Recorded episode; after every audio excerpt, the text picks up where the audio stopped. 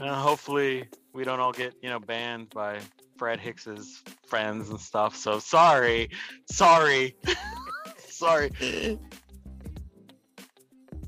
Welcome to RPG Ramblings with Jeff Jones. This is a weekly show exploring the various details of the tabletop RPG hobby through discussions with interesting people. This week, Jacob Hurst of the Hot Spring Islands joins me. We get misty eyed talking about the former days of Google Plus and lament how other forms of social media fail to achieve its bar of excellence. From there, we delve deep into the unexplored territories and yet emerge victorious. Sisters and brothers, it is time to get rambling. Hello, Jacob. Hello. Um, I just don't know if you remember, but uh, we kind of connected up back in the Google Plus days. Yes. Okay, Those- I didn't know if you remembered me. Those long ago halcyon days. Yes. I miss it every day. I still, I don't know. It's almost habit to type in my my web browser plus.google.com and it there's nothing. It, but it- it was that way for a while for me. I, I Uh-huh. would find myself, yeah, yeah, Yeah.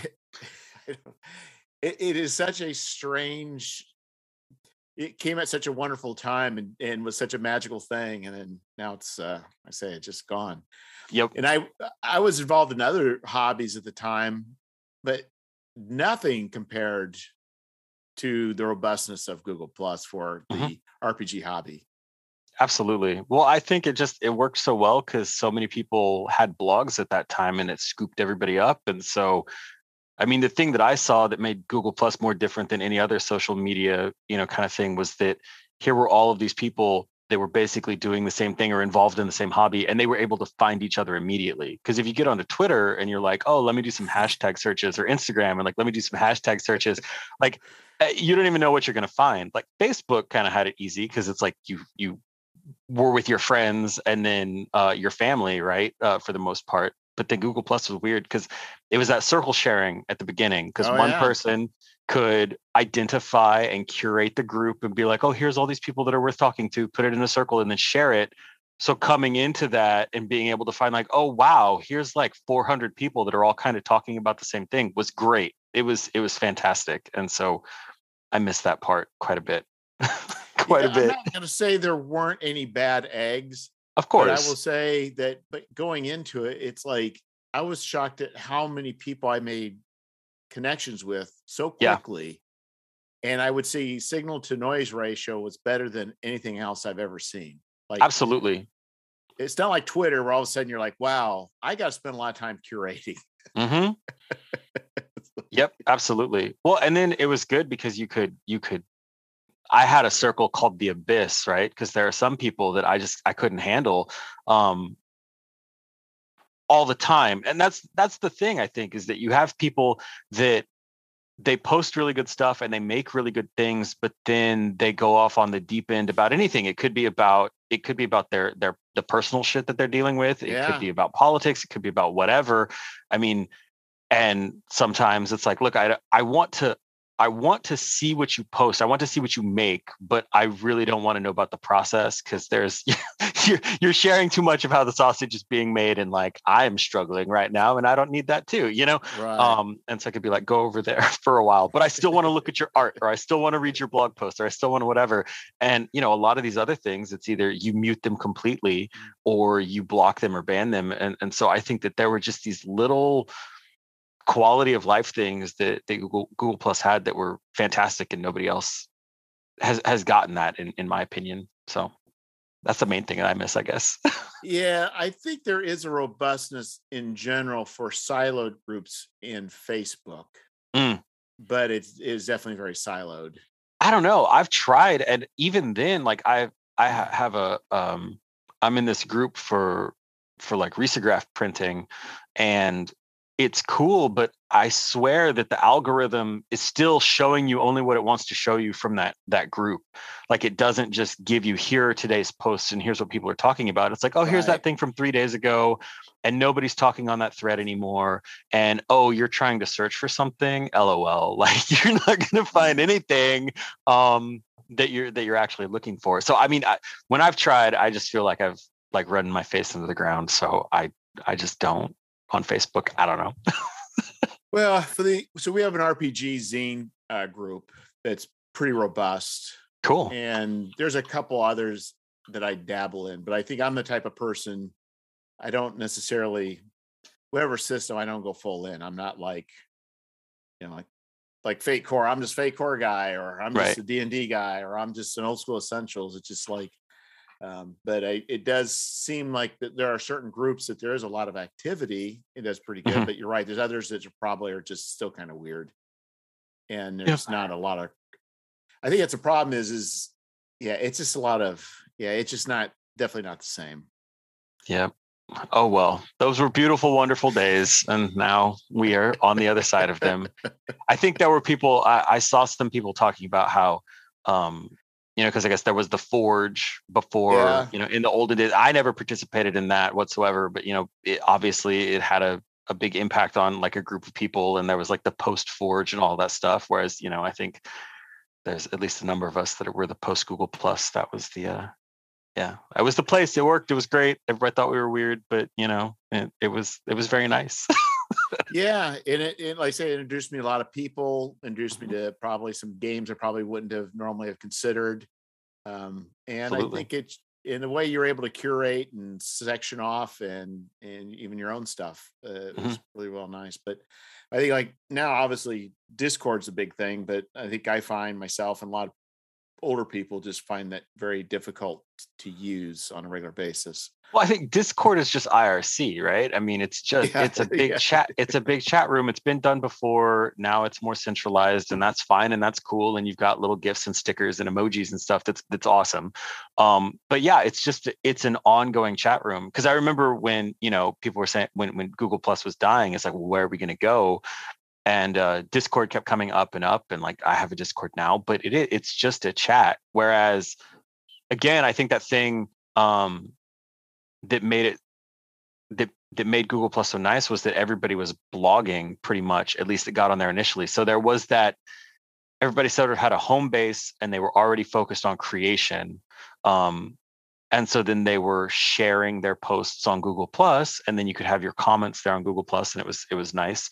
Um whereas something like discord it's just it's a chat room and people come in and they drop a link and they talk about something for a while and then you're never really able to find it again because oh man discord search is uh, like i'm talking Right. bad about facebook search but discord search is just ridiculous like you're either you're there and you see it in the moment or or you don't and and and you just don't so yeah it works and it has some good stuff but it yeah it- it's not it's not a replacement you know as a as a good place to to have i don't know i don't know what the difference between the conversations that you have in discord versus like on a Well, the, the difference is is it's definitely um, kind of like with Facebook. There's a topic, and everybody comments on that topic, rather than just being a wall of of chat. yeah And I can't remember if you could save. I can't remember if you can save. Uh, well, and that's the other thing too, is because you could also just, you know, that's where you, you just put you like you can with Facebook, you could just do a response with a dot, and then you could follow Oh, yeah. the chat without having to go find it every time, and you could you could. uh the subscribing Yeah. subscribing with the dot to the uh to the topic yeah so then you could watch it and get notifications on it that was very that was a nice little workaround too and yeah there's nothing i mean I, like twitter you can't do anything like that. Either you see it or you don't and you participate or you don't and then the threads get split all over the place. And so yes people are having a conversation but where where is that conversation? And what piece of the conversation am i currently seeing um Makes it Yeah, tough. exactly. yeah. Right? And then and then i mean and so and of course i think that's one of the reasons that hot takes work so well on twitter is because you don't that's really all you're going to see right and you don't know where in the process you're going to see so then you have you know one person ship posts and then another person ship post to the ship post and it goes off in this total tangent and then people are like what's even going on um, you know, why are we talking about downshifting all of a sudden? I don't understand. And then you're like, oh, okay, I see. Eh, but you have to dig. You have to. You can't just like find it. Um, so I don't know. And- and I also find with Twitter, um, it's like I've curated enough um, that I I get a decent feed of things coming in. Mhm. but I really don't know how. Other than me posting podcasts, I really don't know how to engage it rather than the superficial. Hey, tell me what you're working on, or hey, right, whatever it may be. It's just like I don't know really. I don't feel like. I guess I don't know what I'm supposed to do. Yep. No, exactly. I, I had a post on, and one that's the thing too. I had one post on Twitter that sort of kind of blew up. I mean, as I mean, it was a very small, you know, bump, but it was one of the biggest posts that I'd gotten. And I got no new followers. I got no new nothing. Like it was like nothing really happened from it, except I got a whole bunch of notifications one day, which was cool and it felt neat, but it like it wasn't the connection isn't there in the same way which is interesting. I don't know because it's like it tries to to be, but it it doesn't. It just doesn't do it.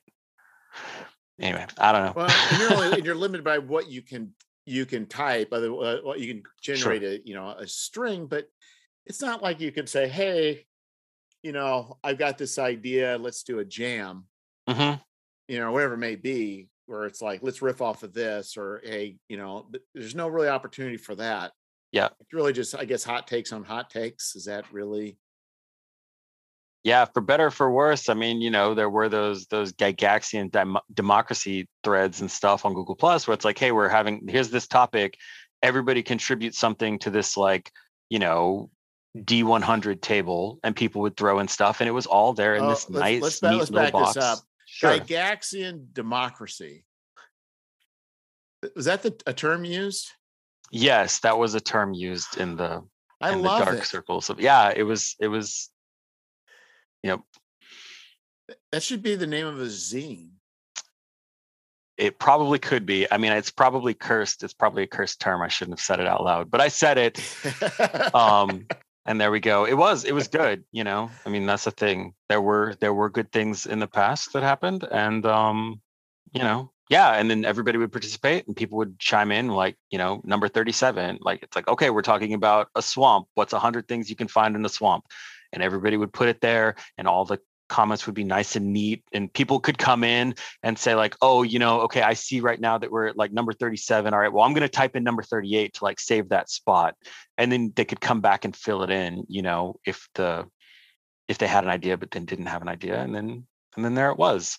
Uh it was very interesting and so that sort of like opportunity for i mean i don't necessarily want to say effortless collaboration but i mean those kinds of things were happening and i feel like you can't do that in the same way and i don't know if it's that the people are different because they're on different you know social media platforms or if and so like they're more spread out and they're broken and just like the group the group that existed is no longer there or if it's just the algorithm of Facebook and the algorithm of Twitter is not really going to let something like that happen in the same way. Like to do something like that on Twitter, where somebody's like, here's the topic, and everybody put like a reply for something that's in a table, like I can't even imagine how that would happen functionally or what that would even look like you know in the app itself when when you're trying to see like okay well who did somebody do 25 or, or are we on 15 what are we oh somebody's got here's a 57 that just got fed to me. Where even are we? How do i participate in that? Um reddit seemed like it could have been a good place and i was really hoping that reddit could take off more because it has the nice you know threaded comments um, and you can reply to replies and stuff, and it keeps it nested, which is good. Um, I feel like Reddit has destroyed me from using like old school forums, right? Because like an old school forum where it's just this one list and you have the pages and stuff, and I'm like, I don't even know where in the conversation anything is. I can't handle this. Whereas, you know, Reddit, I like you've got okay, you have your big topic comment, and then you've got your little comments underneath it. Um, and that worked out well, but it just doesn't, it doesn't it didn't do it like Google Plus. I don't know. For me, I think it's because I'm more visual and I like all the pictures. I like the big blocks. Like here's a block with a picture in it, and then there's stuff underneath it, um, as opposed to just like a, a thread. But yeah, and I think too, there's probably a couple things. I mean, obviously the software, the interface, and the way it puts information mm-hmm. influences the kind of conversations that will be had. I think, but also I think people come also probably to the different forums or different platforms for different different things. things. Yeah. Absolutely. because I think Twitter just gets it just gets it's kind of gets lost. hmm I mean, I think I use Facebook. I use Facebook strictly for certain forums to for certain particular things. So if I'm wanting a particular amount of information, I will normally do that. Usually Twitter, I kind of use to kind of find maybe new and interesting people posting stuff. I mean, it's Mhm. really, but but I don't normally interact with those people a lot. But I don't really Legit. normally interact with individual. I don't act, interact with individuals on Facebook groups either. I just interact with the forum. I don't know. it is it's interesting i mean it's it's an interesting kind of i don't know if i want to call it a problem but i mean it's it's sort of it's an an interesting situation so Well, I think Reddit is good, except it's it's it's kind of arcane in a way that you find stuff and interface with it. Mhm. And I think if you it- can if you can find a small subreddit that's focused it's it's good the bigger ones are just if you're not posting memes you get nothing um so i don't know so if you can find the small focused one but even then it just becomes i don't know it runs into the moderation problem i i think like you need to have a moderator for that for that big forum um you can't necessarily self moderate something. So like if I post something on Reddit and like it starts turning into a dumpster fire, like I don't have the ability to go in and be like we're just cleaning this up on my own thread and I'm sort of taking responsibility for my own post and doing that where I think you could do more of that on Google Plus where you know you would have your post, you would have your thing and then if somebody came in there and started just going, you know, batshit for whatever reason, you could start nuking those posts. Um so you kind of self-moderated Hmm. I hadn't really thought about that until this moment, but that there you go. yeah, and I think the thing too is like I may not know all the places I want to subscribe or I want to get information, but say, Mhm. but let's say there's a handful of people. I'm very interested in the things that they're interested in. Like, Right. For instance, like say, like for you, it's like maybe, you know, uh certain types of art, maybe certain types of publishing, maybe another guy like uh Clay Notestein could be on typographic stuff. Mhm. It's like I'm just more interested in the stuff that they're engaging in or seeing more than me just hunting down and being trapped in all these endless forums. You know, and that's- Absolutely. and that's where I think Facebook, you can be friends with people on Facebook, but for me on Facebook, I use Facebook, my own personal profile, well, no profile I got, but Mhm. my own personal profiles is churning out RPG stuff. It's just Yep. odds and ends, not The- really.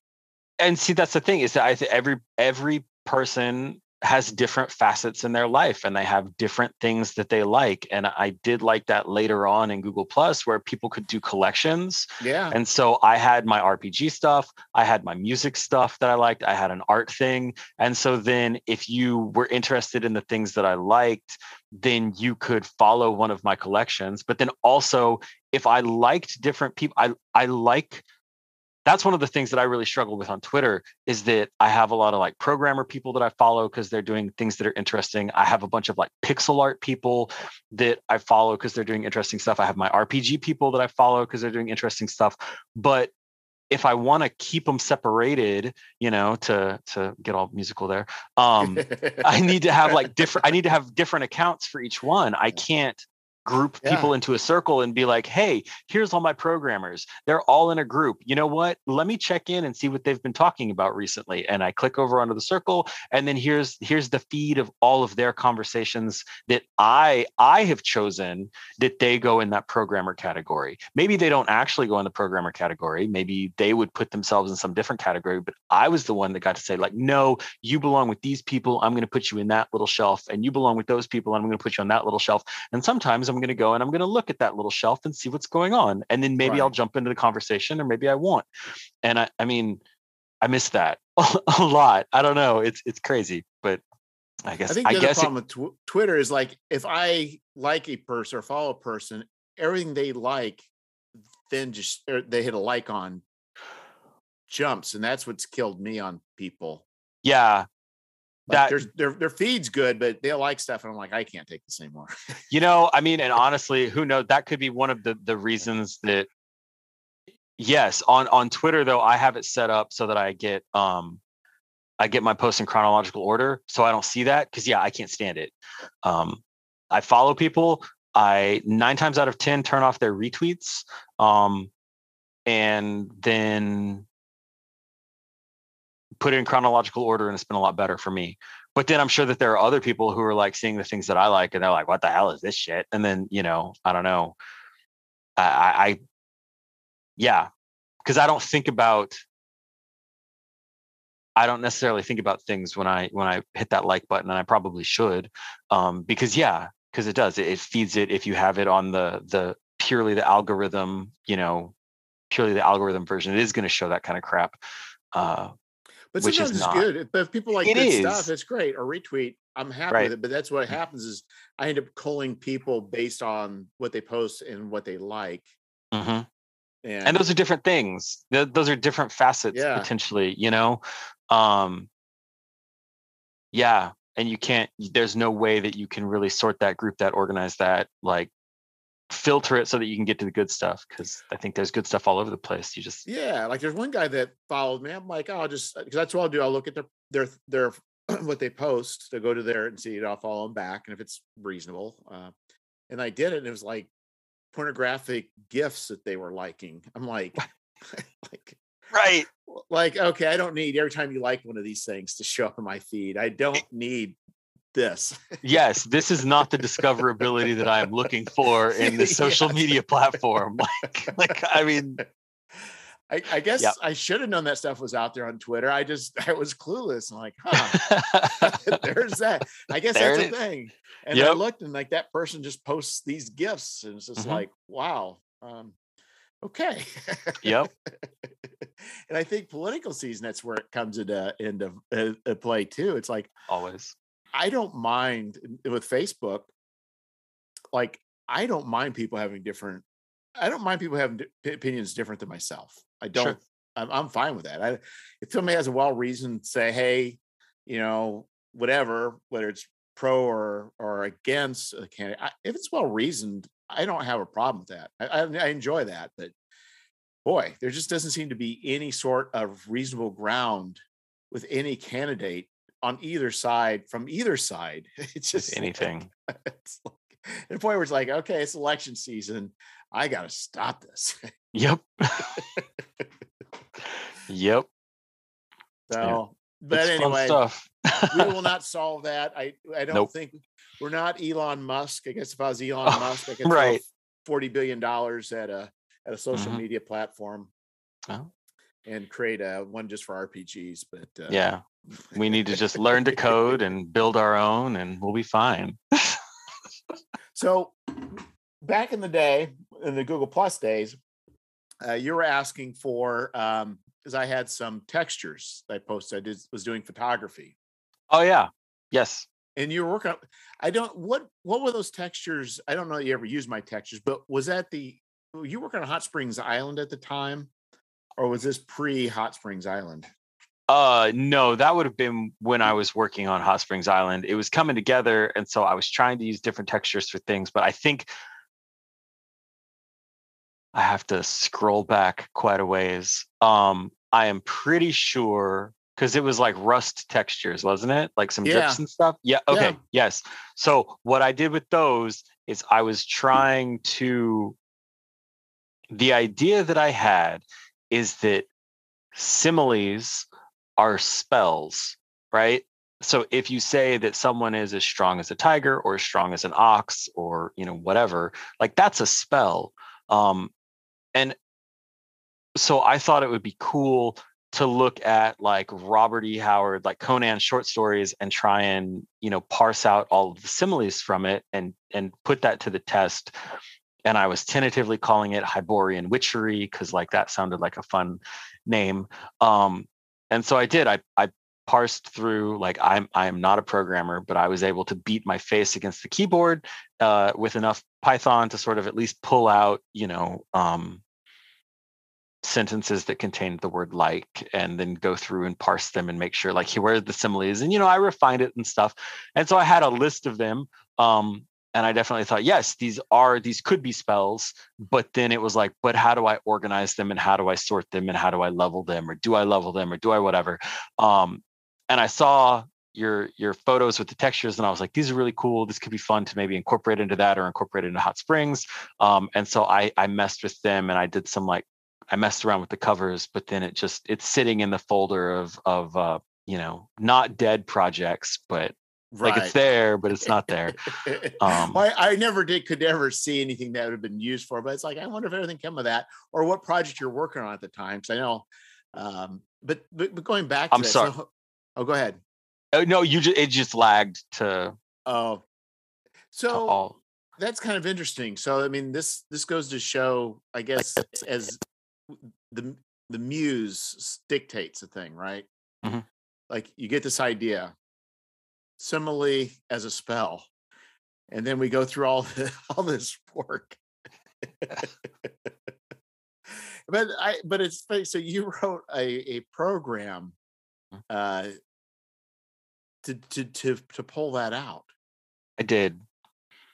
I did. And then I ended up using a lot of that later um, when I did my World Builders notebook to then again sort of like parse through a bunch of sword and sorcery texts and then pull out verbs and adjectives and descriptors and things like that because I think it's really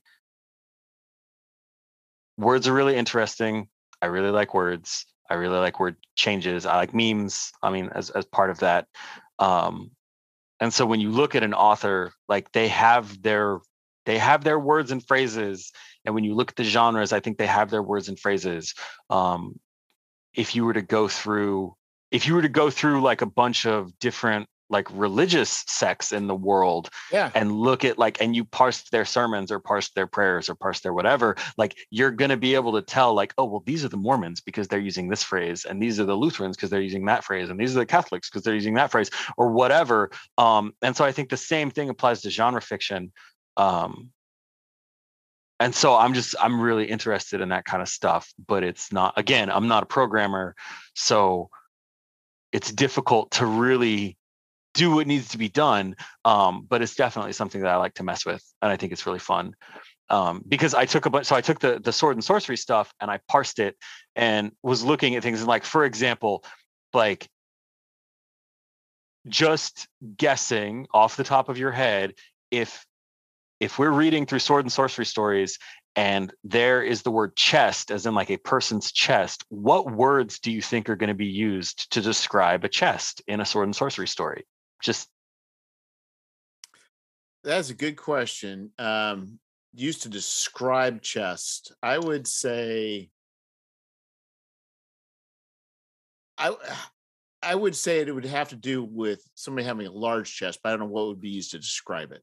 A large chest or a hairy chest or Pro- like a woman's probably books, I, I probably you know? wouldn't expect hairy. Harry. Okay, well, hairy did come up. That was that was one of the top words. That was one really? of the, the yes. In the seventies, I would expect it, but in the thirties, uh. less so. and so then I flipped it around and was like, well, you know, we have to prove that this is legitimate. Like, is there going to be some difference? And so I I then also looked at a number, like a, a pretty decent number of like cyberpunk stories um, from the 80s. Like, well, let's look at the chest there and like like let's look at body parts there and see are there different descriptive words? Yes, there are. You know, chests in a cyberpunk story are going to be bare and pale and scrawny or whatever. Whereas in a sword and sorcery story, they're going to be big and hairy and burly and whatever. Yeah. And and the colors the color usage is different too i mean it's not going to be a sword and sorcery story if if there's not crimson like it's got to be crimson blood and crimson this and that and um and the word pink never really showed up and then looking at these word these works from the 80s of cyberpunk stuff and then pink is all over the place and i'm like this is really really interesting to me um but I don't exactly know what I'm going to do with it. But it's really, really interesting to me. So uh, there you go. That's one of the things that I mess well, with. It almost feels like, in a sense, he could create a set of rules mm-hmm. for for writers by well, genre. I, I think that there is a real possibility that if someone were to make a tool that could like truly analyze a person's writing and show you what you're doing as a writer, that could be one of the most dangerous things ever because it's like here is a glimpse into what you're doing and like i think that that would cause people to potentially change what they're doing um and i think it would be like if you're a writer and you have done some sort of official analysis of your writing that you use the word jagged as one of your go-to touchstone touchstone descriptors and you now have a report that's like well you use jagged you know in 50% of your works and this whatever whatever. Like if i'm writing and all of a sudden i write the word jagged like that's going to fuck me up. Like i'm going to be like oh no i can't do that. Um so i think that if if a tool is ever done or if something like this is done i really feel like you should only direct it at the dead because then they can't like it's not going to mess them up. Like you should only look at at authors from the past um or well, genres actually, from the past. If, if you get like I use um, Pro Writing Aid, mm-hmm. and it does reports. One of them is word usage. It'll do it'll do phrase and and word usage, but I use that because I'm not a a, a, uh, a skilled writer, and I keep using the same words over and over again, and it helps sure. me to to or phrases, and it helps me yeah. to eliminate it. So. I think if you're, I think in gen, I could be wrong because I'm not speaking as a as a really a, a um a true author, but I think people tend to just maybe just write without worrying about perfection. And True. and they maybe don't get worried up worried about jagged at that. And yeah. then they go through the next sweep. Because right, because if you start editing while you're writing, you're in trouble. Yes, you are. yes, you are. yep. I wouldn't know anything about that. That's this is what? No. no. It's fine. yeah. Mm-hmm. Yeah, I think I think it's okay to have the report after you're done writing, but not while you're writing. Right. Like yeah. Jagged, I, I, and you get a voice. Oh, this is the eighth time you've used this this this uh, chapter. Mm-hmm. Well, I mean, I but but that that's one of the things too. I think that it's so important to have another person, and I think another person, and not an artificial intelligence, that comes in and is your editor afterwards. Like you need that person to come in and be like, "This is shit. What is wrong with you? Why did you do this? You know, fix it. Yeah, exactly. You can do better than this." Um, because I think that I think that makes a makes a huge difference in in stuff. And yeah, because if you are writing and then you're editing yourself, well, then it becomes very easy to say like, oh, well, I need to um, maybe I'll just go ahead and effectively edit as I'm writing. And yeah, only only death and misery lie in that direction. Don't ever do that. Uh, yeah, but that's why I'm able I'm able to separate it out, which yeah, which is good. But I think but I do see what you're saying. I think if you're probably different personalities, it, affects differently. Yeah. I think for me, it would get in my head if somebody was like, oh, here is exactly like I've analyzed the corpus of your works and uh, I've discovered that these are your crutches, Jacob. And I would be like, cool, I'm never writing again. That's it. We're done. It's over. Why did you yeah. do this to me? Um, or why did I do this to myself? I guess. Yeah, that would be that would be the thing. Um, but yeah, I mean, th- the thing that I have done to help myself with that process or uh, to to do that is I really like writing on paper first, um, and then I let it sit, and then I take it and I type it into uh, you know I use Sublime Text uh, as a text edit because it's like super plain text. There's no bullshit. You just type. Um, and so then I put it in there. And during that process of like transitioning it from the paper to the digital version, it's basically an editing pass. I'm like, who wrote this trash? This is hard. like, what is this? Right. Um, and so I fix what I can fix, and then I let it sit for a while. That's the most important thing for me is you got to let it sit because if you read it too quickly, it's like, no, this is good, um, and it's not. Your brain lies my well, brain wise. I think we also grow too. I think that's also part sure. of it too. Because there's some stuff. It's like you know what? I wrote some stuff a couple years ago, put mm-hmm. it out. I'm like, you know what? I could just freshen up a little bit, put out, and maybe maybe just do a Kickstarter, but just put it out real cheap. Yeah, yeah. And I started looking at it, and I'm like, I guess I'm rewriting this. There's no just like refreshing it, refreshing it up a little bit. It's like, mm-hmm. no, I'm I'm a different person. I not that it's terrible, but it's just like sure. now, and I, and I realize that something from being a very simple project was going to turn into a bigger project that I decided I didn't want to deal with at the at the time. Exactly. And then it sits in a folder called Dead Dreams. Yeah. And, Well, uh, it, yeah, oh, it does. maybe for me. Yeah, it still exists. Well, the I guess, I guess let's go. Okay, let's talk about dead dreams. So, when you say dead dreams, do you have stuff that you've started and then that you've shelved, or are these things you've never really went very far with? Uh, it's a combination. There's both. I mean, there's stuff like I think that Hyborian witchery thing is one of the things that's in my Dead Dreams folder. You know, and I have all the stuff there. And like I again, it's like I have it's that thing where it's really easy to sort of come up with uh, an adventure idea when you're at the bar with your friends and you're drinking and you're writing stuff down on the back of the napkin. Then it's like, this is awesome. And everybody's really pumped about it. And it's like really cool. And you know, it's really cool. And you know, it has good core ideas.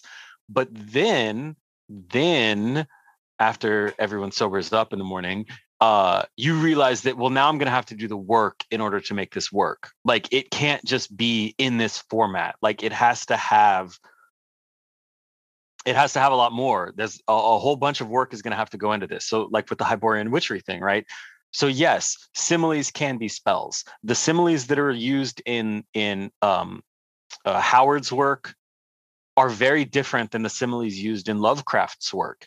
And if you were to make a wizard that used Howard like similes, and you were to make a wizard that used Lovecraftian similes, they would have totally different spell sets, and it would be awesome. And it's a really cool idea. But what the fuck about the mechanics? And what about the levels? And what about balance? And what about whatever? And like all of these things. And so yes you could take it and you could just be like here's the list. I've i've pulled this together for you.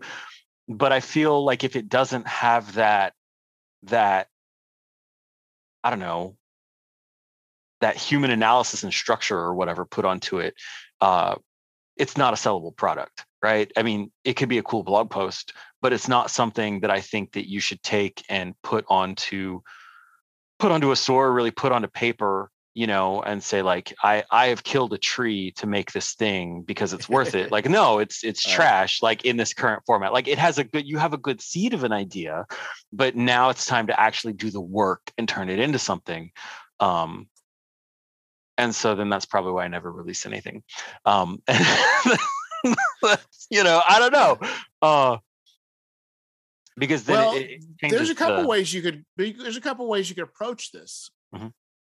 So one would be, um, and I'm not necessarily recommending either one. But I'm just Oh, sure. good ways of handling. I mean, one is is Fate Core. Okay. And uh, and but I think Fate is kind of. I, I'm not.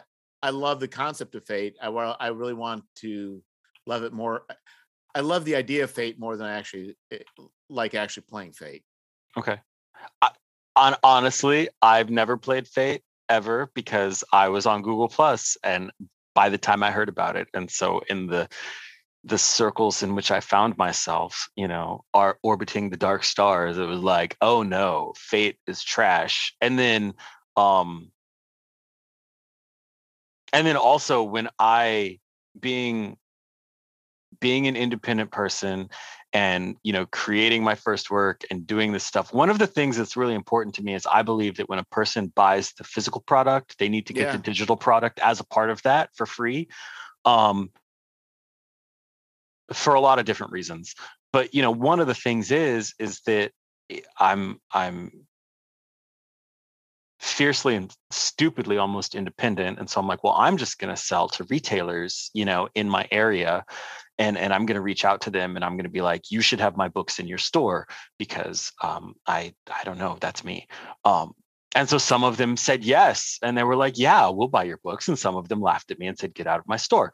Fine um that's just the way that sales works right? But these guys had my books in their store and they bought from me a few times and so then i found out that there was that there's this like bits and mortar yeah. you know group or whatever that I think is associated with the Fate guys. And so I emailed them, and so I had had all of this experience on Google Plus of this like big collaboration, and everybody's helping everybody out, and this like this you know rising tide lifts all boats, and yada yada yada.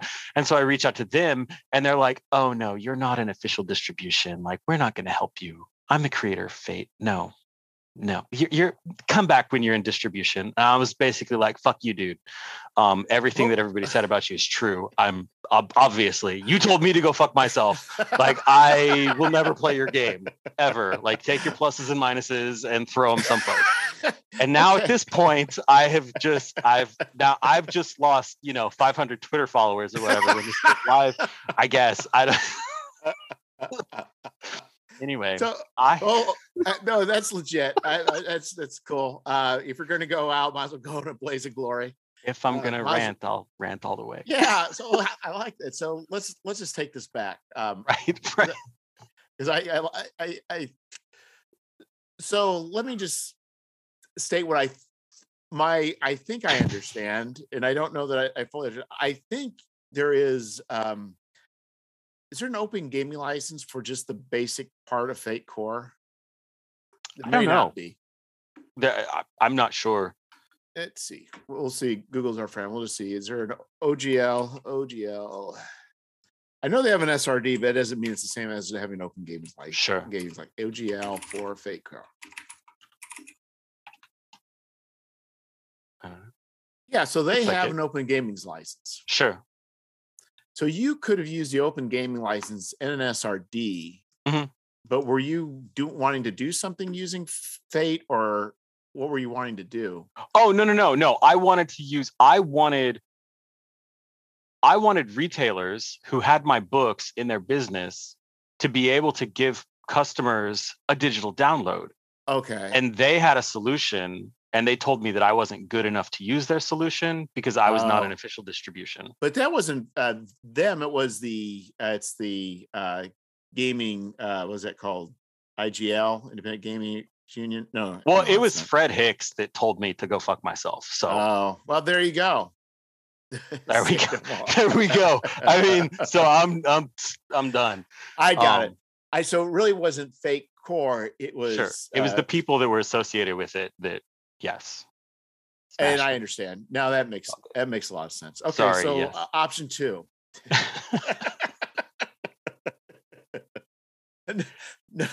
there is no open gaming license for this, but the Cipher system does. Mhm. It does purport to use the adjective, noun, verb, or whatever it is. I think it's a fun system, but really it's still mechanical unless Yeah. uh, open ended. But that may not be a bad system to to to tease apart to do something similar like that. oh, legit. Yeah. Well, and, and I know there's uh there's uh what's it called? Wonder and Wickedness that um oh my gosh. I'm blanking. There are like level spell uh ideas and concepts that are out there. That that's something that it could it could definitely be, you know, put together and, and done. It's just again like, you know, doing doing the work. And should I work on that? Should I focus on that? Or should I focus on something else? And that's where it becomes um really hard, Right. right? Because you know, you you get that thing and honestly, I mean, that's kind of one of the places where I feel like I am in a lot of stuff at this moment where it's like I have I have these potential paths forward and I know that it's going to be a lot of work to go down each one, but I don't know which one is going to be the best. Like which is the best choice to make right now because everything is sort of obscured in fog at the end. Which I mean, I mean that's just life, right? Um but it's trying to make those those calls on like where where should I focus my work right, Right, now? you got finance, resources, time, right. and it's and it's everything you do. There, there's a cost, uh, Mhm. time cost to it. So where do you where do you apply that limited resource? So I think the difference also between us is everything that I've done has been far less ambitious. well, you know, yeah, yeah. You go big or go to hell is what we we do over here, and um, so we spend a lot of time in Hades. Just, there it is. so let's just go back to this because because I I'm, I'm I'm so fascinated by. So this whole um, adjective uh, noun Yeah.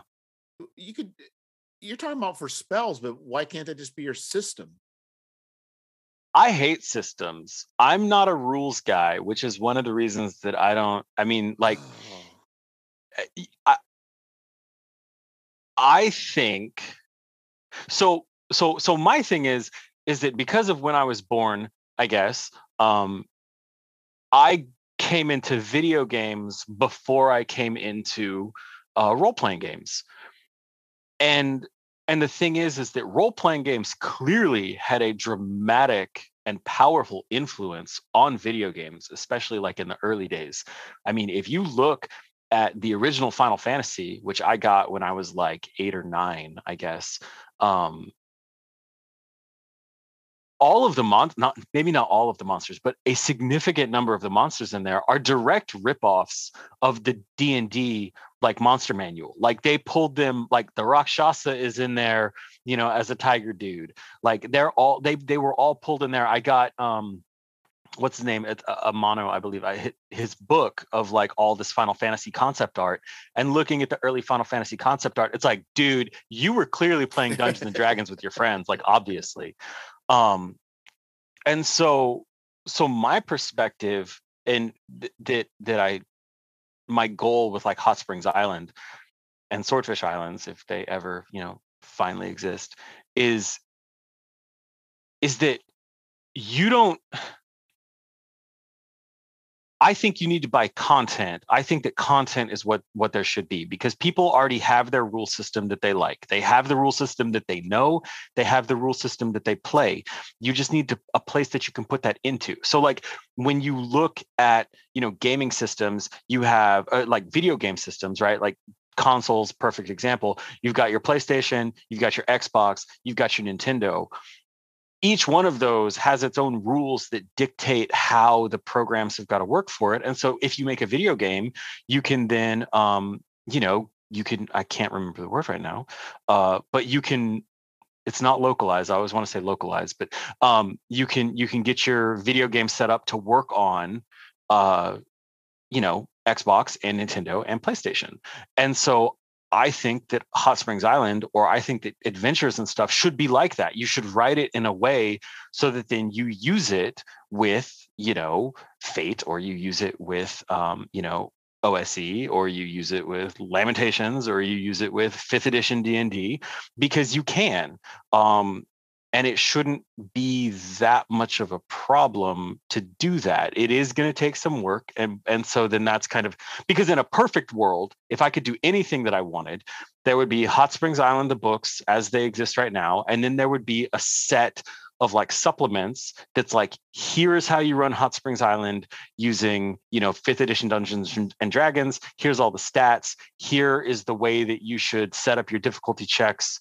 Um, here's how you should do that kind of stuff. And then here's how you should do that for dungeon crawl classics if you want to do it. And here is for you know something else or something else and something else.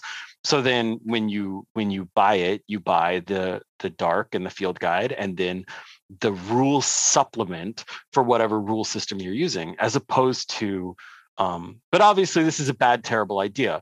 And if you really want to do a good thing or you want to make you want to have a really big Kickstarter or whatever, you need to put the rules in the game because I think that that's what people expect, right? Like people, there's that big board game piece where there's this thought where it's like i'm going to go out and i'm going to buy a board game and everything i need to play the board game rules and all is inside this box. And this box is going to give me everything.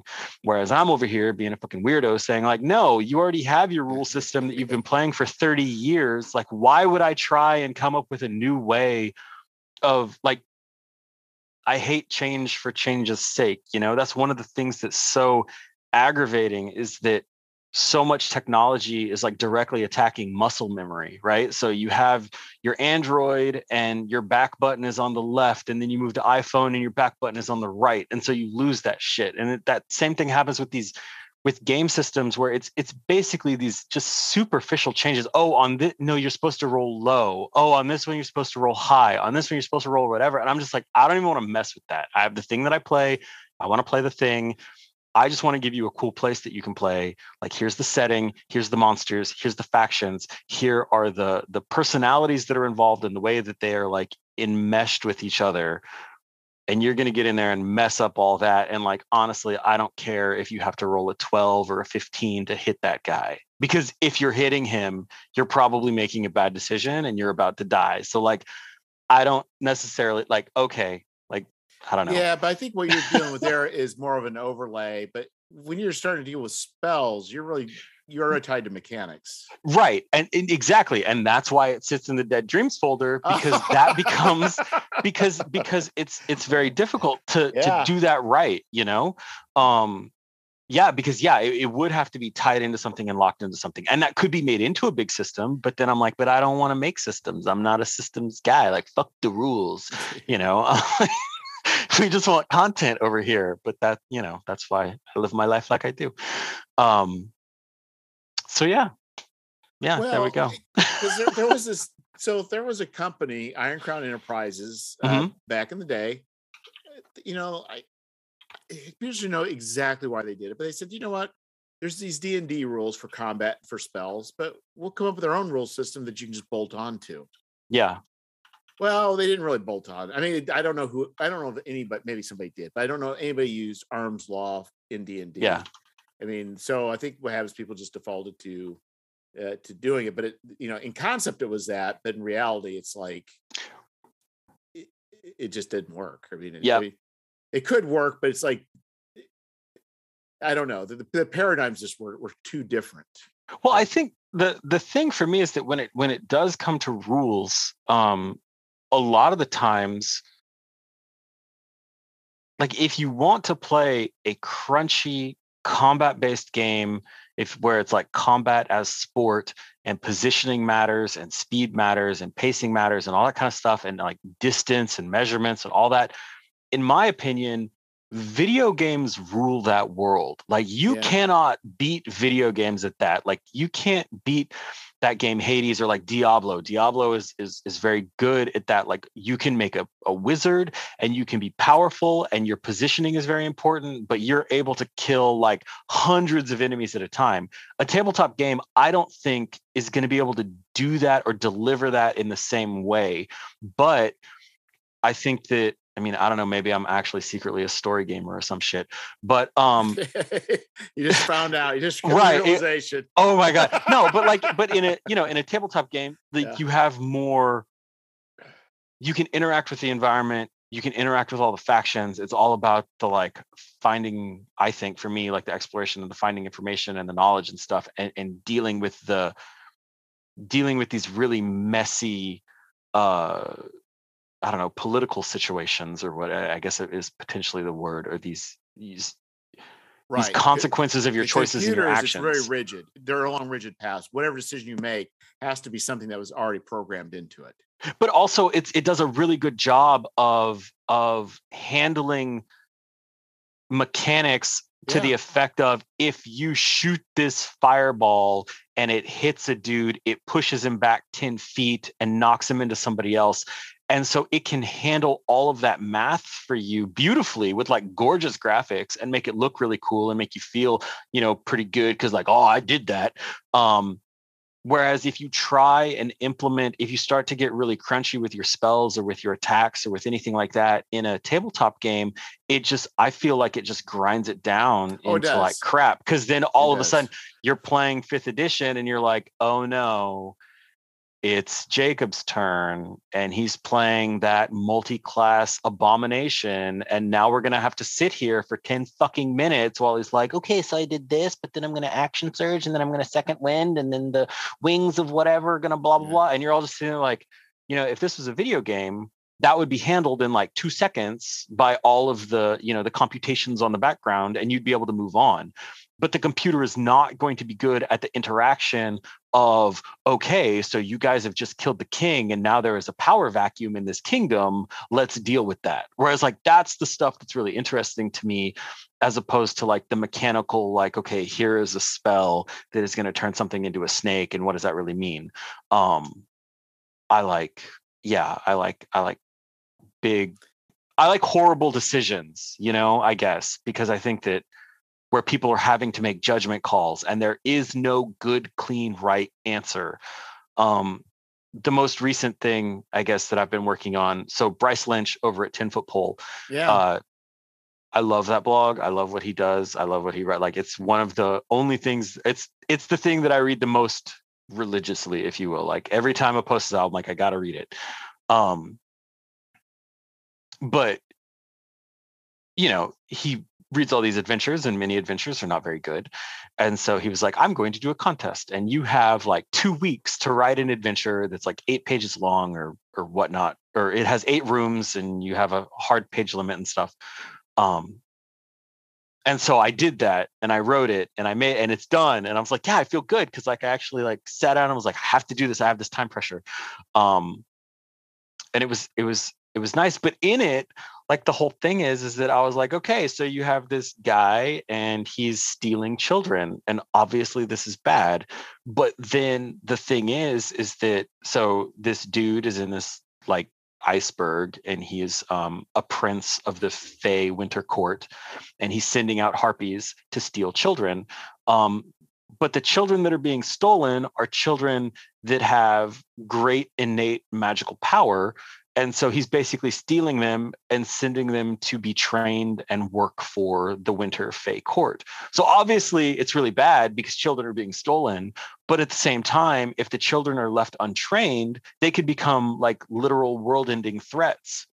And so for me like the decisions that players are going to have to make of like well what the fuck do we do here? Like that's the stuff that i'm interested in. And like I don't think that your rule system is going to be able to ever handle that choice. Like, this is like, do we kill this guy? Do we try and um, take things down? Do we try and interrupt like his child theft? Do we take the children back home? You know, like, what do we do? And and I don't think that a rule system is is going to do that. I mean, I guess maybe you could say that, like your your players' morality is the rule system and get like that. But even then, like it's it becomes messy. Right and it's right. those messes like that that i am just like that i guess i'm deeply interested in. And so for me i'm like well that's content that's not rules. So let me make that kind of content.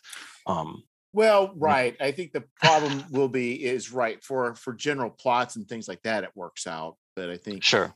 and i think the problem also can be um is if you're not so i just jump around systems uh, a lot so if you're not real familiar with a particular system, you may not like I just started playing uh, old school essentials. Yeah. Or running or started running it. My, that's deadly.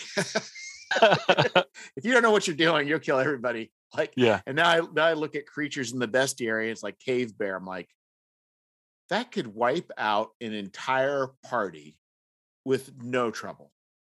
Yep. Like a whole party with retainer like everybody's dead like and that's so interesting too man like where where you have people that are like oh it's just a cave bear. I've played all these video games yeah. and stuff like i mean this this is an xp fodder like i'm supposed to kill this so that i can level my character up so i can have a real fight.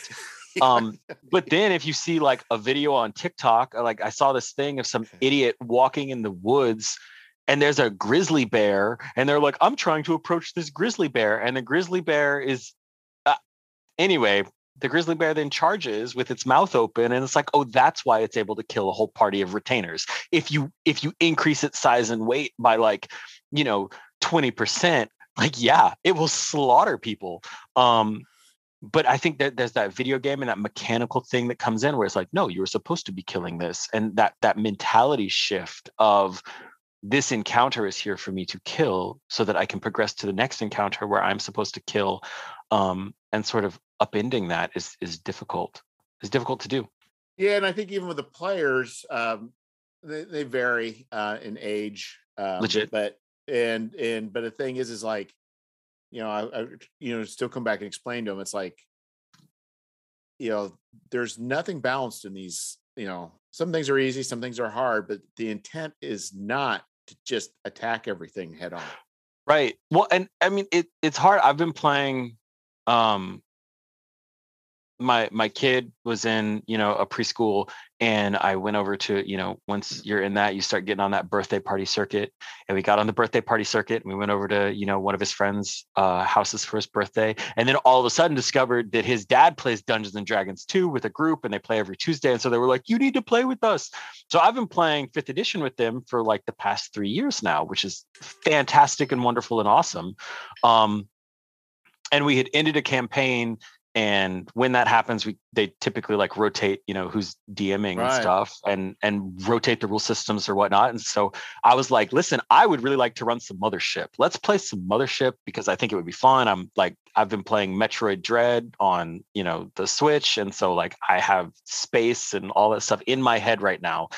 Let's do this and just that whole mentality shift. I told them from the get-go combat is basically a fail state. You don't want to get into combat. I mean you can but it, combat is a fail state. And and even then like they did not it didn't it didn't sink in. I mean we we did uh dying hard on hardlight station and there's the prelim there's the preliminary adventure um where basically like you discover alien life on like an asteroid. Uh and so like we did a prelim adventure and that went very very well but when we got to hardlight station like everything it just everything went to to hell in a handbasket. And like a lot of it i'm like okay so you guys are in the hospital ward or like a, the the medical wing and the lights are flickering and like the doors are ripped up and there's blood all over the place and there's this that and that like i'm i'm i'm trying my best to describe that this is a dangerous horror filled area this is the quarantine wing. One of the doors in the quarantine wing has been ripped off and like the the stuff has been pressed outward like the walls have been pressed outward and you can hear this like strange raspy breathing coming from in there. And i'm sitting here and i'm like if i was playing i'd be like i'm out. I'm out. I'm leaving. And they're like no we're going to go. Let's take the marines and have the marines go in first and they will shoot at the monster. And i'm like what are you okay okay, go ahead, go ahead. And it didn't go well. And somebody they got their eyes ripped out and they got whatever, you know. And then they're like, oh, we don't like this game. And I'm like, well, I mean, it, but it's those different expectations, um, which is interesting. So I don't know. Well, and I think you know everybody has a different reason for gaming. Legit. You yeah, know, and, and, absolutely. And, and I think it's it I'm not going to say that people at different ages, but I think sometimes it could be influenced by age, by the genre yeah. you consume, the, mm-hmm. you know, and I think it's just, uh, and what you've right. been doing. And yeah. But, but right people like Call of Cthulhu, it's a great for some people and it's the worst choice for others. Mm-hmm.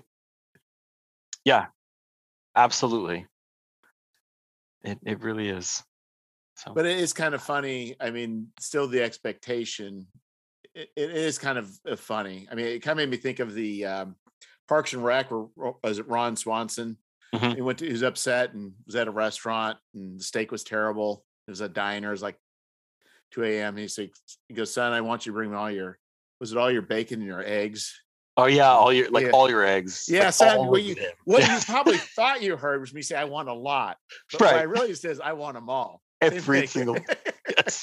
says, "I want them all." Every single. yes. Yeah, I say, "Okay, guys, I told you this is a deadly dangerous game, What you probably thought you heard me say was right. Things can get a little bit dangerous, but what I really right. is this is a terribly dangerous game. No, exactly. And then and then to be fair, then also my failing as the dungeon master or as the the referee or whatever, what I really should have done that I didn't do, and I'm kicking myself for it, is I should have had backup characters prepared so that I could just be like, now you are this person that's elsewhere in the station. Because, and so, because it does, it sucks when you're playing a game and you die and it's highly lethal. And then you have to, even if it's a fast, even if it's really quick to make a new character, um, it still just becomes a, becomes a thing it becomes a process and so I, I really think that i would have done better with my guys um, if it had been I think I would have done a different adventure also or a different structure because I started them out as nobodies. Yeah. And what I should have done, I think bringing them from fifth edition into mothership. So if you're taking someone from fifth edition into mothership, this is my this is my recommendation um, from my failure. Uh, is I really think that what you need to do is you need to put them as the crew of a spaceship where there's a lot of crew so that and then you need to have characters ready so that when their character dies because it probably will because they're like yes i go towards the monster with my gun because it's a gun um that then you're like okay cool you've had your face ripped off you're now actually the nurse down in section c17 um so thanks for you know thanks for playing but like keep keep playing um i think that that was that was really really important and i think that that's that that's really important for a lot of the high lethality games. I haven't played OSE. I have the box set back there. Um, but yeah, I think that, that for anything like that, that's why I think that the funnels in like Dungeon Crawl Classics are so good because you start right. specifically like you have four characters. Um, so you, you yeah, have this the visceral knowledge. there is you it's very clear that these there's going to be high death rate so it's it's on the right. 10 right and so and then it becomes it becomes so much more fun and and and you know i guess more gonzo it can it can it's easier to do things like cool saw blades come out of the wall and cut somebody's head off and then everybody's like oh! You know it becomes different as opposed to like no that was my special character that i spent you know three hours writing a backstory for and you just cut his head off with saw blades from the wall. That feels bad for me because i invested stuff in the in the beginning and um yeah, it, it totally changes the dynamic. So, I mean, you know, I'm sitting here saying like I hate rules, but at the same time, I definitely realize that rules are very important and they they they dramatically change the game and how everything functions. Um, I just well, and so like they first went in. I tried to explain to him about hiring mercenaries. So they first went in, right. got pretty much wiped, mm-hmm. and I explained to him really what's baked into old school essentials. From what I understand, I'm kind of new to this, but from what I've talked, is that you hire mercenaries to go with you. Mm-hmm. And that's yeah. part of the whole economy. And it's all baked in. And then they hired it, then it, it made a di- it made a difference. But I didn't think about it. But when a player dies, one of the mercenaries can now become a player character. Exactly, exactly. They become they become one of their their their footmen or their their whatever. promotion. Mm-hmm. You get a promotion, Frederick. Right. Exactly. Instead of a half share, you get a full share now. Okay. Right. You're now a you're now a sentient creature instead of like window dressing NPCs. But uh, yeah, yeah, you need to have, you need to have those guys, and, and and it makes sense. I mean, when you look at at the way that like real campaigns and you know like the British in Egypt or whatever. Like that, yes, there was the small group of of British that were there that would be sort of like your PCs or whatever. But then there was this whole group of people that was there, like digging out the tomb and whatnot, or they were helping with other things. So that if one of them dies in a game yeah. world, then you just swap in, you know, one of the dudes that's been digging out the tomb. And you know, that having those is very important and so it is well you say it made me think of the uh the in uh, the like the the explorers going up the himalayas you mm-hmm. know such and such was the first one to reach the you know the uh mount everest but i'm thinking right.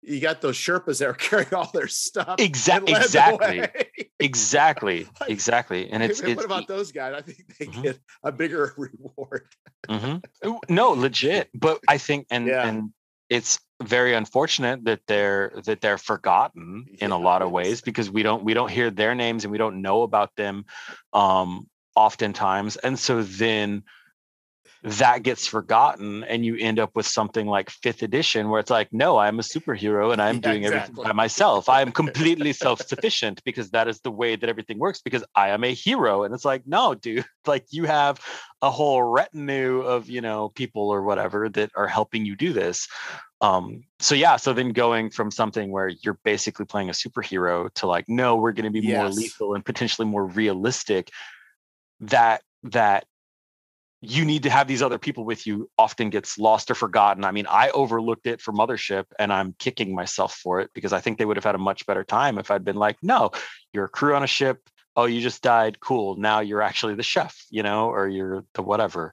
I think um, really, the, I think what the core of the game isn't always on the 10. Mm-hmm like with the old school essentials, even the mercenaries, like you, you can wind with a, with a mage, it's got two hit points, and you're like, this is terrible. But it's not terrible if he's got a good charisma and he's got four henchmen helping him. Absolutely. But they don't, it doesn't expressly state that. Yep. Well, and that that's what's so hard. And that that's one of the things to go all the way back to to saying where it's like, okay, you're hanging out with your buddies and you're writing an adventure design or you're coming up with an adventure and writing it on the back of a napkin at a bar.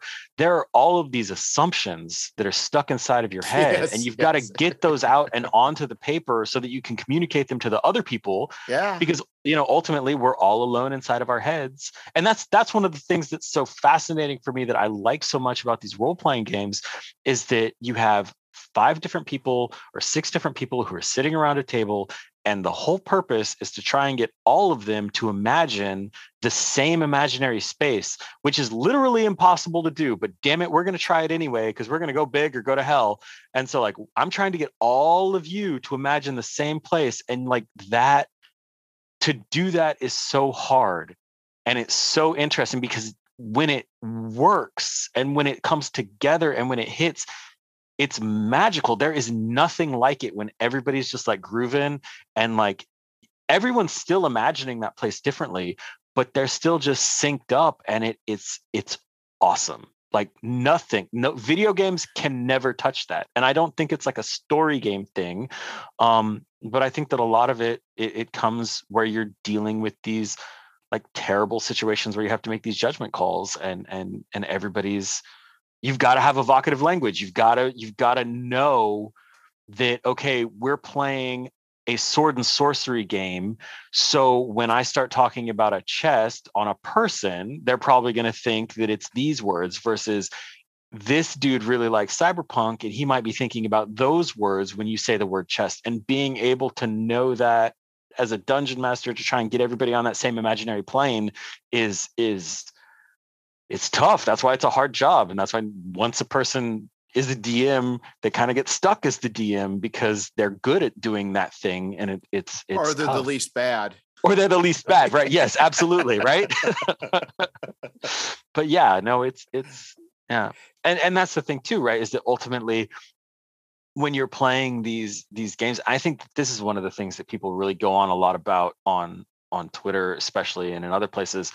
Um, where when you're playing a game of D&D, it's a social interaction between those five people and if you have a bad if you have someone who's not participating or not meshing with that social interaction and they're causing problems and stuff like you have to solve that socially you can't just say, well, you know what, we need to have more rules about player behavior and about right. player things so that we can adjudicate out the bad behavior. You can't adjudicate out the bad behavior at a party. You're having a party. That's why you need to have your snacks and your chips and your whatever, because you're having a party. Everybody needs to have a good time. And then you need to have this like weird fucking seance where they're all imagining the same place. And so, you know, just saying like, well, we need more rules in order to accomplish that. I I reject that. I think that you have to handle it in a different way. So, I don't know. So with better content. with better content, yeah. Better content. I don't know. There we go. So let's go back to sword and sorcery. Sure. So I think uh, it seems to be kind of a, a somewhat hot. I hot. It's it's probably of the sub sub sub sub genres of, of gaming. Have it is definitely, I think, has a fair amount of popularity still. Mm-hmm. I don't know. I don't know if I've ever come across a system that really fully. Uh, I don't know if I've really come across a system I really like that seems to kind of catch the feel. Yeah. What are your thoughts? Is there a system that you use, or your thoughts on sword and sorcery? I don't. I don't know. Um, I mean, I know I tried to play. Uh, was it Barbarians of Lemuria? Yeah. Um, which like it was cool and I got the vibe, but it just didn't it didn't work for my group when we were playing like the the the functional the functional aspects because a lot of the stuff because I like I didn't run it. I had a buddy who ran it and like one of the things was I thought it would be cool to have a character who was, you know, magic, like a like a magic user with lightning. And I was like, let's tie it into topaz because topaz and lightning have an association. So I need these topaz crystals in order to do the stuff that I'm doing. But because then focusing on the reagent, then it started making it a like a game problem because well, we have to find these topaz you know stones so that our magic user can do the magic so then it becomes constrained and so then the whole point is like well we have to go around and try and find this these special reagents so our magic user can do their thing or if we don't then they can't do their thing. But that was their thing that they were supposed to you know and they were told to come up with a thing um right. and so it kind of gimps the ability to have the adventure. And so then the easiest way to handle that often is to be like oh look you find some topaz. And it's like well now it feels like totally fake and we're breaking the immersion because i know that this is bullshit and you're just doing this for a mechanical reason and so I think that when I've tried, I mean, that's the the number one like sword and sorcery one that I, that I've tried playing, and that was kind of what we experienced with that. But when I've like looked at other things, I feel a lot of the same thing. Like it just doesn't, um, it doesn't work. My my thing that I love, I don't know, probably more than anything, I love Greek mythology. I think that that like Greek myths and me, like that's number one. It's like the best stuff ever. But I don't think that you can make a tabletop role playing game set in like the heroic age of Greece with all the gods and stuff um, and have that work. I don't think that could feel right unless it was a solo player game because, yes, there were a lot of people um, that were traveling with Odysseus or that were traveling with Jason but they were always background because like they were the hero right. and they were just there to die. They were red shirts that needed to die.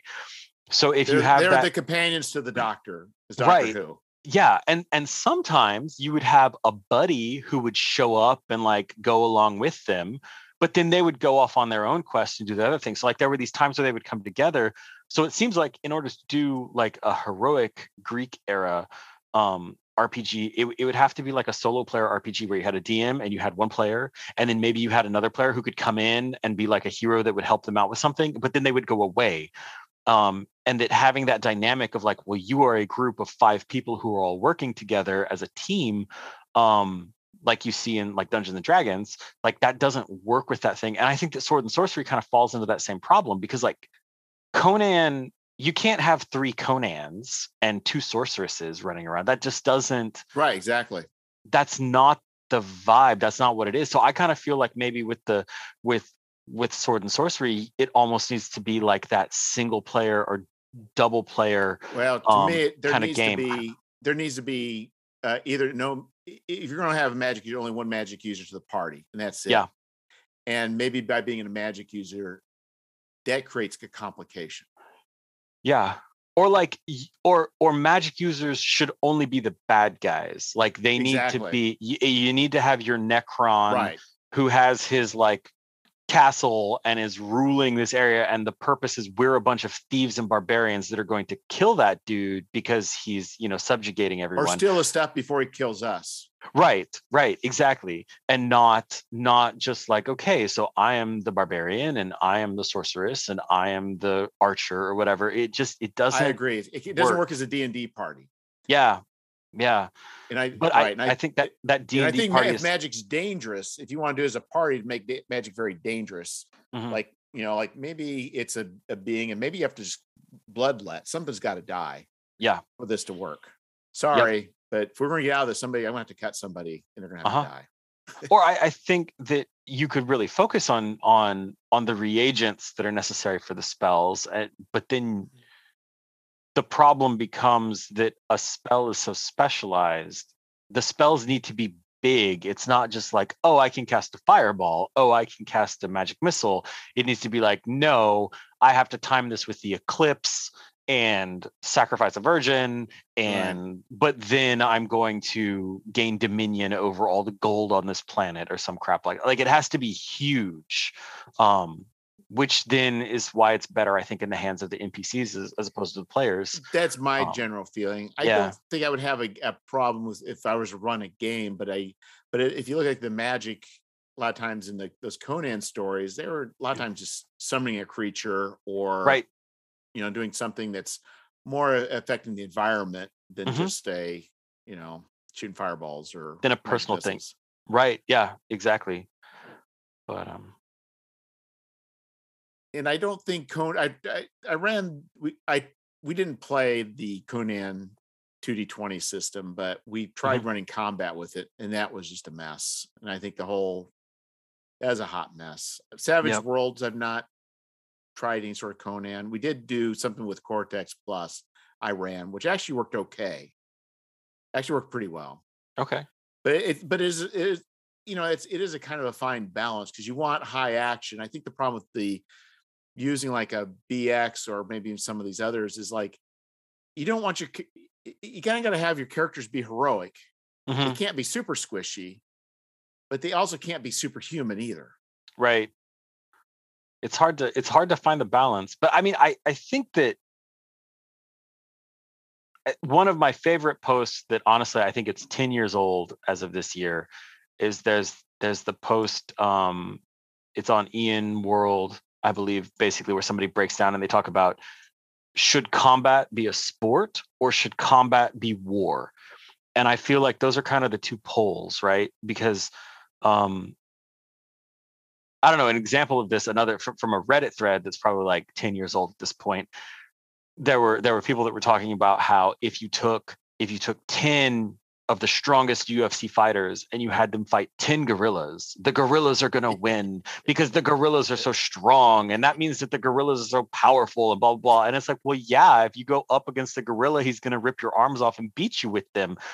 But are gorillas ruling the world right now? No, they're not. Because people, if we need to kill the gorillas, we know that we can't go up and fight them in like a positional battle of like, put your mitts up, Mr. Gorilla. No, you throw stuff at them, or you shoot them, or you come in the night and cut their throats. Like, that's combat as war. And so if your character is really, really squishy, and i think also if you're incentivizing them in like more of the old school ways where like you're not getting experience points for killing stuff you're getting experience points for like getting the gold and spending the gold and getting it out of there yeah. you're more incentivized to be clever where it's like okay so there's a medusa in here and if she sees me she could turn me to stone so i'm going to try and figure out a way to just never have an interaction with her. And i don't think you need a rule system to necessarily do that. It's more of like a a, a positional environmental kind of puzzle uh, if you will. And, right, and but you, I think the rule system does dictate it, how you do. Because, it does. It does. Because if if turning stone only lasts for 24 hours or until right. you make a saving throw, who cares? But if Absolutely. it's permanent, you're like, forget that. Mm-hmm.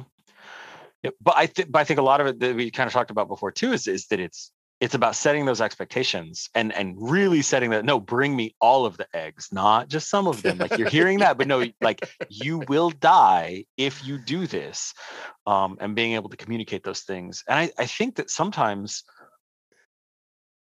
people that are being a dm like they don't necessarily want to communicate like if you do this you will die uh, because maybe they feel like it's a spoiler or it's spoiling some kind of surprise or something. And um I would say that's something that that people should should work on. Um, but it's hard. I don't know. I don't know. I've been running. I've been struggling with that a little bit in my um, in the the game that I'm currently playing, uh, where it's just Well, like this, sorry, I kind of lost my train of thought. Actually, as I said that, a train started going by over here. And a literal train. Took a literal train started coming by, and that took my thought with it. And I guess it's on its way to West Texas now. Uh, so I don't. so uh, Conan rule sets. Uh, the character you're playing in a game. Oh, like revealing revealing secret, revealing secrets, right? Um, you know, we're we're we're we're playing in this game right now and it's this uh it was on Kickstarter and one of the guys backed it and he's running it. He's really excited about it. And it's cool. It has a good theme, you know, it's like Vikings and Ragnarok is coming and all this kind of stuff. Um, but in like one of the most recent encounters, like we go to this this wall and it comes under attack, and there's a, a captain that's there who's missing. We survive the encounter and we like we handle it, like go us um you know there was a, there was only a little bit of deus ex machina that was going on you know yeah. uh but we we survived we go through this guy's missing so we here's this tent so we're going to go through the tent. None of the npcs that were there knew anything about where he went no one had any information like we were trying to ask questions to be like where did where did he go? Like what do you have for us? Um and the adventure didn't really tell the dm anything to say with that we were supposed to go through the intent and investigate the tent to find the clue to go to the next place. And they put the finding the clue behind an investigation check. And oh. I'd walked in, like I'd been asking questions. I walk into the tent, you know, I'm looking around the tent. I'm like, tell me what's in here. And you know, he's like, well, tell me what you're doing. So I'm like, well, I'm interacting with these things and I'm trying to figure out, you know, where where Captain Eric went to.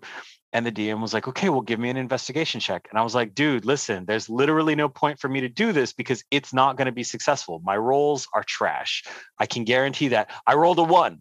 I rolled a one for my investigation check. And so then that put everything into a really bad state because yeah. there was one clue to get to the next piece of the plot, you had to find the clue. In order to find the clue, you had to do a successful roll. I failed the roll. So then what's supposed to happen? You paid $50 for this adventure and now you're not supposed to do anything, like you're done.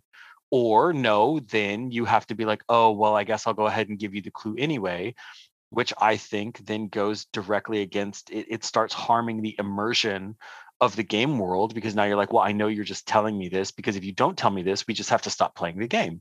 And that's that's it's a bad it's a bad state for things to get into and it's I think it's very unfortunate when you have these nice adventures that are written that have things like that in them um well, that basically people, you know people in this day and age should know better i mean this, this, is not 1983 i right. mean and I think the other thing is what I, I enjoy about like the Powered by Apocalypse uh, mm-hmm. games mm-hmm. is where you can have a failure, but eh, the idea is it can jog you. Say, you know what, you've you could still say this has to there has to be an investigation check, but if you fail, you get the clue, but something bad's going to happen.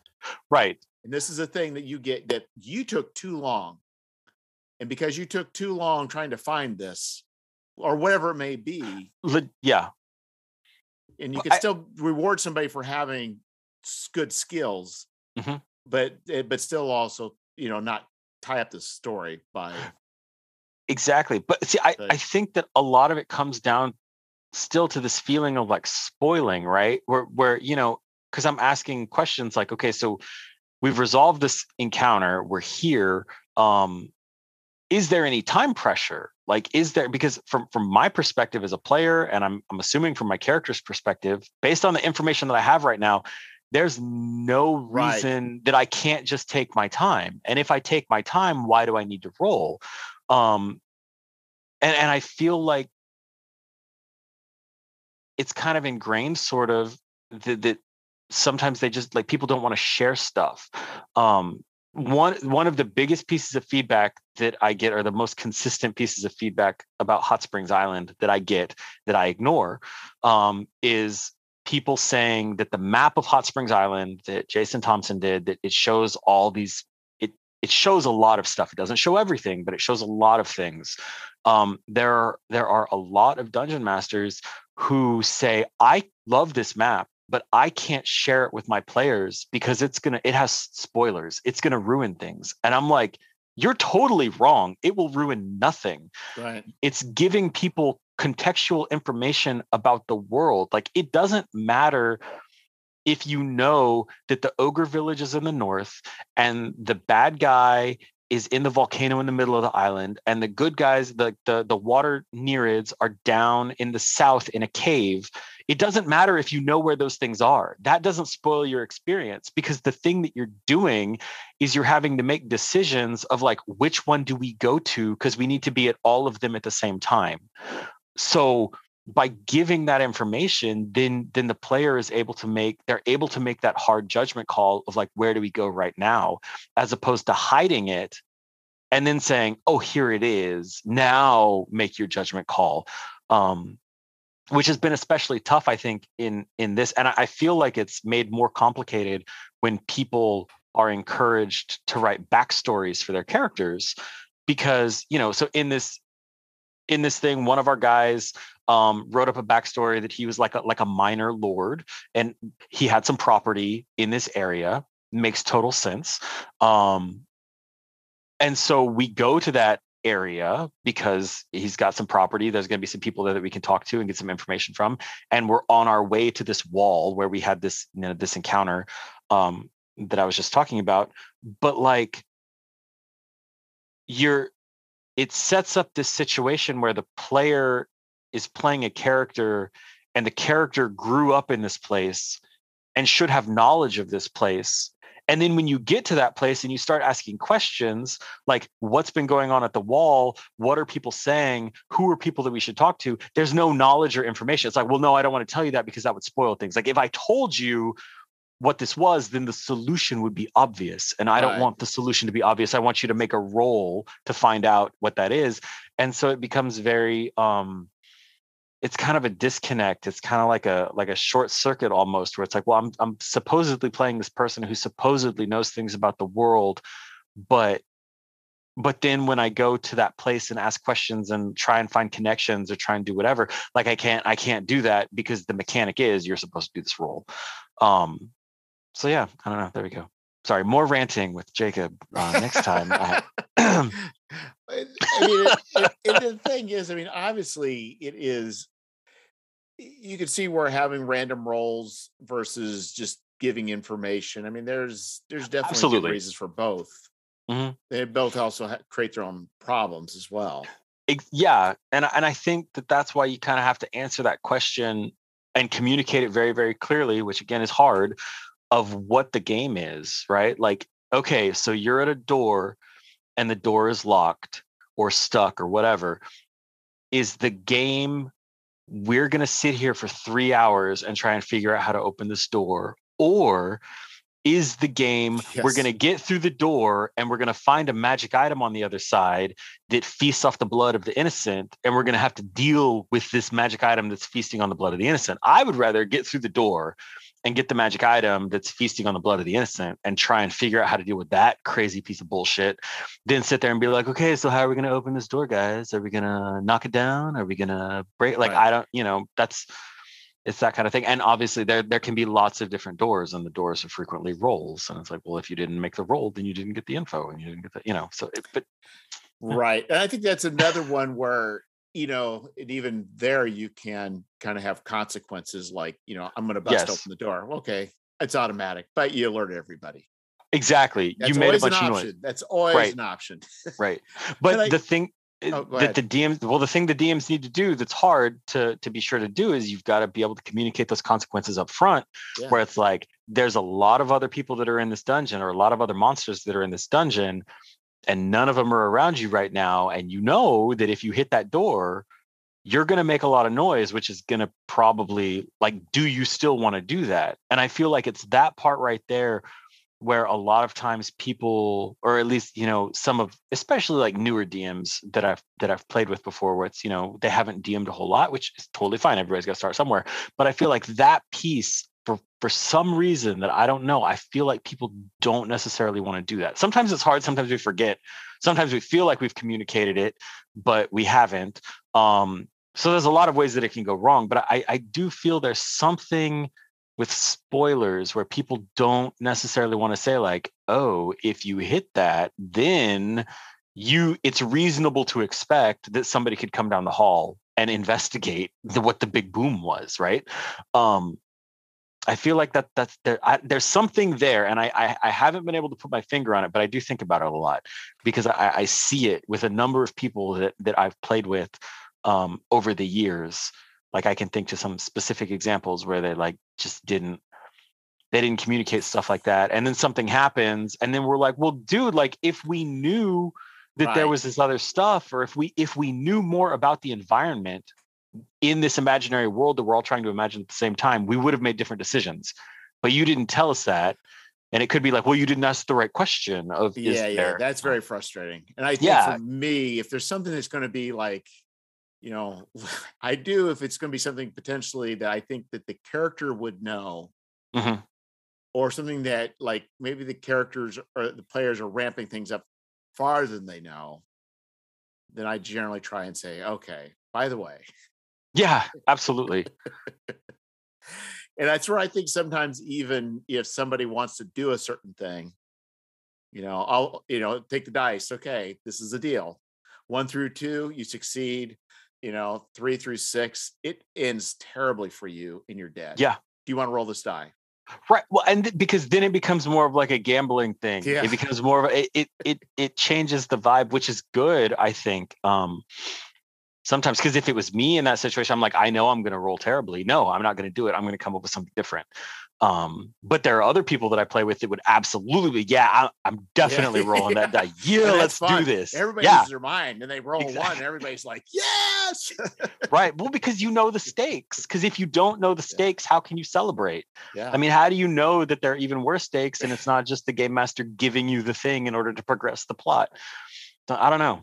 Yeah. To, inter- to, I, I love this to- stuff. to, fin- to finish an adventure one time is running out of time is like okay if you want to attack this giant ape who's got a who's got a huge advantage of you we'll just do Mm. one roll and this one roll you succeed you throw it over the cliff you fail it throws you over the cliff right. Yeah, only have no, exactly. 40% chance of succeeding and he did it but Uh-huh. I think I think go by expectations. It's like even about going about the room. It's like I hate I hate gotcha monsters. Yes. cloakers, piercers, mimics. Because Mhm. what does that do is it punishes a player for for a character for a, a player for just playing reasonably, turns Yep. them into paranoid people who then Yep. take a 10 foot pole And touch spend, everything. Mhm. spend 10 minutes describing how they're opening a room, a door, but standing aside so they don't get a poison dart. And also, you know, it's just like That's what. eh, Well, and then and then when it's like that too, then it just becomes it becomes almost ritualized. And with the, okay, so I'm going to do this, Yeah. and I'm going to, and here's the process that I'm going to do in order to keep myself safe. right. and And, I then have when to somebody it says the ritual, time. then you're back to where before. Okay, we're just going Right. through the dungeon. Why don't you just do that to begin with? Assume Ex- Yep. they're competent people. Right.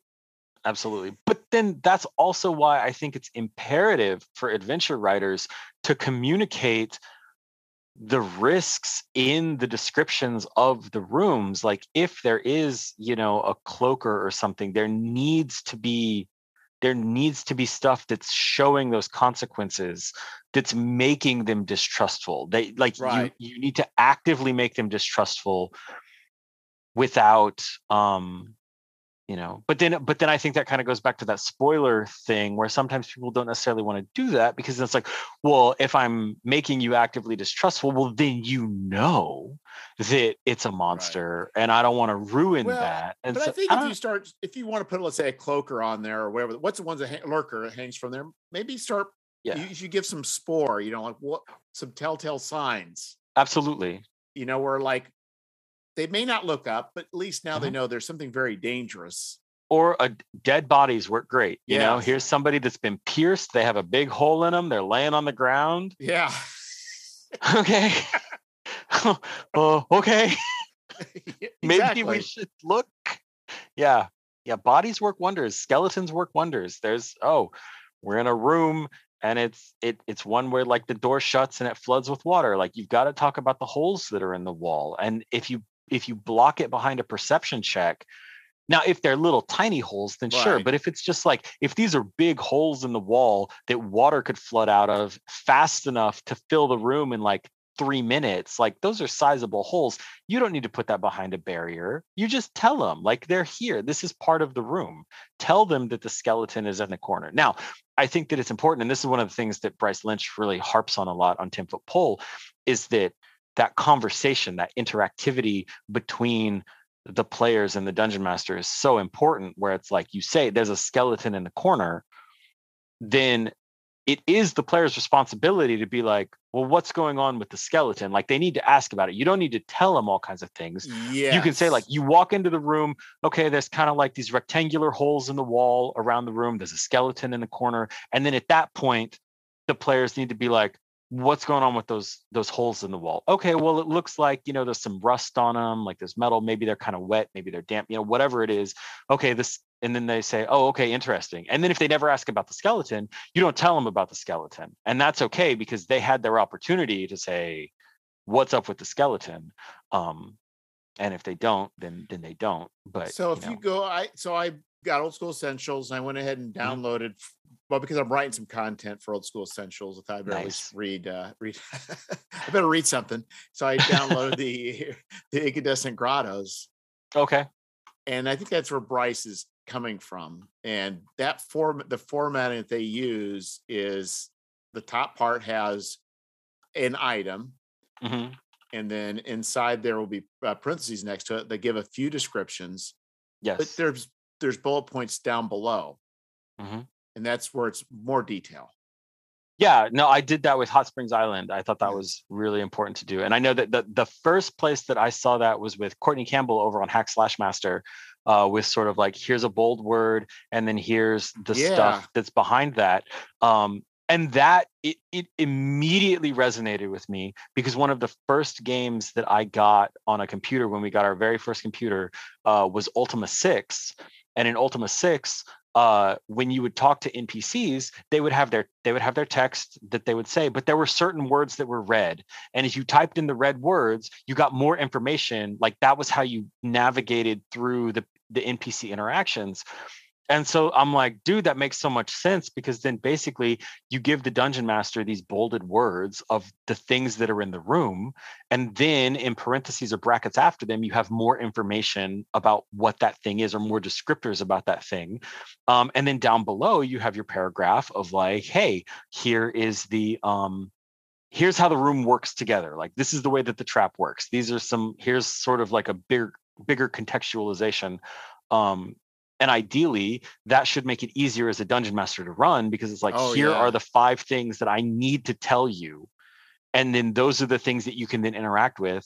So you can do that. And then while the players are thinking about what they're going to do and what they're going to ask about, you're able to read a, the paragraph of information about that room. So hopefully it it it makes it easier to get everybody on the same imaginative plane. Um, and it also makes it easier for you to run the game without prepping and having to read and memorize everything because you sort of give this you have this pause moment where like okay i've told you information now it's your turn to process it and come back to me and while you're processing i'm going to be reading like okay what's the next thing that we got to do um Yeah, for me, I've not been prepping and I've been able to run it pretty straightforward. Awesome. There's only, I think, starting out, there's a few things that kind of threw me, but for the most part, it's been Sure. very, e- very, very, very easy to run. Just awesome the, um, but I think the thing is what I've kind of have been playing with. I normally don't run fantasy, uh, but with this one is like I, you know, I do tell them, which is interesting, is that you know some things you roll for, like Mhm. secret doors or whatever, but but this is also about prodding and poking stuff too, Yeah. and looking. And I don't think they fully understand that yet. So there's a lot of treasure. I even after after we played a few sessions, I said there's still a lot of treasure you guys have left behind. okay like I didn't say specifically, but it's like you know if they don't check the bed rolls, they're not going to find the, they're not going to find the gold pieces. yeah If they don't, you know, if they don't actually physically start handling the statues and look for for compartments or the mm-hmm. plinth, I'm not going to give them the, the gold pieces that are hidden there. No, legit. Well, and the thing that's what's nice about treasure is that treasure is ultimately kind of optional, right? You don't have to poke the plinth and find the treasure uh, in order to progress in the game.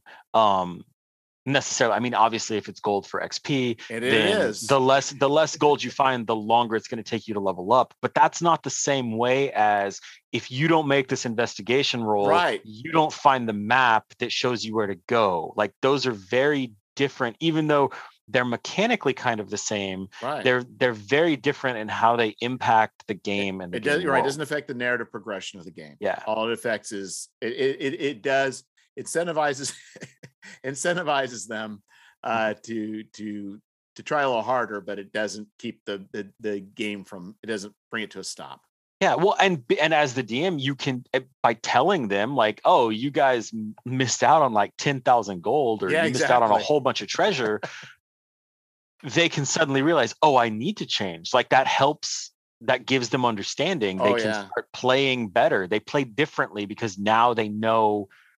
Now they get it. You're you're more on the same page. Those expectations that the designer had that weren't necessarily communicated accurately at the beginning are now oh it's crystal clear like i fucked up but but i can do it better next time and it's not stopping the game it's not i don't have to make a new character or whatever it's yeah i, I love love that kind of stuff.